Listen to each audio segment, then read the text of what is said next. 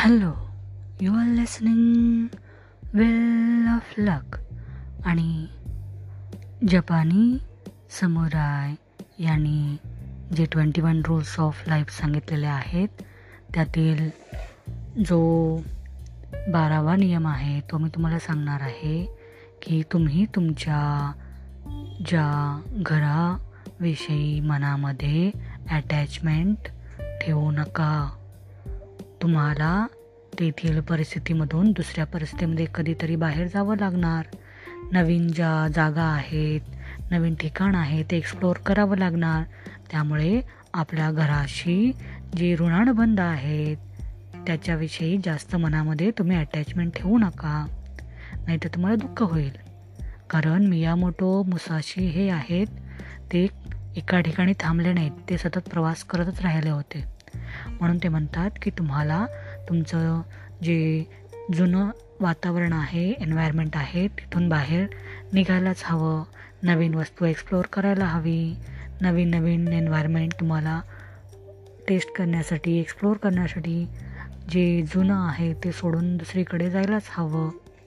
म्हणून म्हणतात की तुमचं जे घर आहे त्याच्याशी जास्त तुम्ही मनामध्ये लगाव ठेवू नका. त्यानंतरचा नियम आहे की तुम्हाला जे तुम्ही जेवण करता जे काही आहार आहे तुमचा तो हा कसा असला पाहिजे? नरिशमेंट पोषक आहार हवा. कारण जेवण हे एक फ्युअल आहे तुमच्या बॉडीसाठी म्हणून तुम्ही चांगली चांगली जी चव आहे त्याच्यामागे धावू नका. नाहीतर तुम्हाला त्याच्यानंतर पश्चाताप होईल.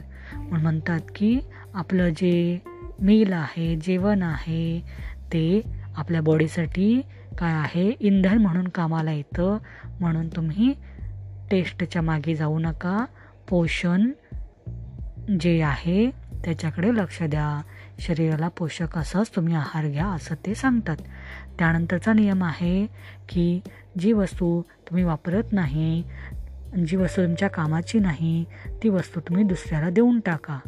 म्हणजे तुम्हाला थोडंसं हलकं वाटेल. आता आपल्याकडे कितीतरी जुने कपडे पडलेले असतात आणि आपण ते कपड्यामध्ये ठेवतो.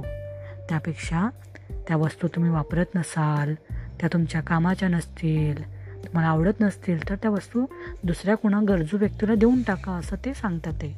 त्यानंतरचा नियम आहे की कोणत्याही व्यक्तीला किंवा कोणत्याही ट्रेंडला तुम्ही अंधाधुंद फॉलो करू नका अनुकरण करू नका. म्हणजे काय? की भेडचाल म्हणतात ना त्याला की सगळेजण करतात म्हणून आपण तसं करायचं असं नका करू. हां एखाद्याचा प्रभाव असतो आणि आपण त्या प्रभावाच्या खाली आपण ती वस्तू करायला जातो. म्हणजे एखाद्या हिरोनी हेअरस्टाईल केली म्हणून आपण तशी हेअरस्टाईल बनवतो. असं करू नका असं ते सांगतात. म्हणजे कुठलाही ट्रेंड आहे तर तुम्ही फॉलो करू नका. तुम्ही स्वतःचं काहीतरी नवीन दाखवा. नवीन काहीतरी तुम्ही निर्माण करा असं ते सांगत आहे तिथे त्यानंतरचा नियम कुठला आहे की डू नॉट कलेक्ट वेपन म्हणजे हत्यारं जमा करू नका. कारण हे मियामोटो मुसाशी जे आहेत ते वॉरियर आहेत जपानी समुराय आहेत तलवारबाज आहेत ते. म्हणून ते स्वतःकडं खूप सारी हत्यारं त्यांच्याकडं नव्हती. फक्त त्यांच्याकडं दोनच तलवारी होत्या आणि त्यातील एक तलवार ते सरावासाठी वापरायचे आणि एक तलवार ते लढाईसाठी वापरायचे. म्हणून ते म्हणतात की तुमच्याकडं जे कामाच्या वस्तू आहेत त्याच फक्त ठेवा. कलेक्शन करून ठेवू नका. वेपनचं तर कलेक्शन बिलकुलच करू नका. आणि आता सध्या वेपनची तर आपण कलेक्शन करतच नाही. आपण काय करतो? चांगल्या चांगल्या गोष्टी नवनवीन ब्रँडचे कलेक्शन करत राहतो. फोन नवीन फोन आला की आपण कलेक्ट करतो. तसं करू नका. असं हे मुसाशी आपल्याला सांगत आहेत. त्यानंतरचा जो नियम आहे की आपलं जे जीवन आहे ते तर सत्य आहेच. परंतु त्याहीपेक्षा मोठं सत्य आहे मृत्यू. आणि मृत्यूचा विचार करायला काही लोक घाबरतात. तुम्ही तसं करू नका. कारण जेव्हा एखादा समुराय लढाई करतो तेव्हा तो आपलं जीवन पणाला लावतो आणि हंड्रेड पर्सेंट तो लढाईमध्ये प्रयत्न करतो आणि त्याला रिझल्ट मिळतो. त्यामुळे तो कधीही मरणाला घाबरत नाही. तेव्हा तुम्हीसुद्धा तुमच्या मृत्यूला घाबरू नका. जीवन हे सत्य आहे पण त्याहीपेक्षा मोठं सत्य आहे मृत्यू. म्हणून ते म्हणतात की तुम्ही कधीही न घाबरता जर पुढे गेलात तर तुम्हाला कधी भीती वाटणार नाही मृत्यूची असं ते सांगतात. त्यानंतर ते सांगतात की काही लोक स्वतःच्या आरोग्याची काळजी न घेता प्रयत्न करत राहतात आयुष्यभर. म्हातारपणासाठी कलेक्शन करत राहतो आपण. घर बांधतो परत सेविंग करतो. पण ते म्हणतात की म्हातारपणासाठी तुम्ही कलेक्शन करू नका. कारण त्यावेळेस तुम्ही त्याचा उपभोग घेण्यासाठी तुम्हाला व्यवस्थित तुमचं आरोग्य पाहिजे. म्हणून ते म्हणतात की फिट आणि स्ट्रॉंग राहा. त्यानंतर ते सांगतात की जो आपला गॉड आहे भगवान आहे अल्ला आहे ईश्वर आहे. त्याच्याकडे तुम्ही हेल्प सतत मागू नका. तुम्ही त्याच्याकडे काय मागा? मार्गदर्शन मागा. आणि तुम्ही त्या जो गॉड आहे जो ईश्वर आहे त्याचा ना एक चांगलं जे पुत्र आहे पुत्री आहे म्हणजे त्या ईश्वराचा एक चांगला मुलगा. असं बनण्यासाठी प्रयत्न करा.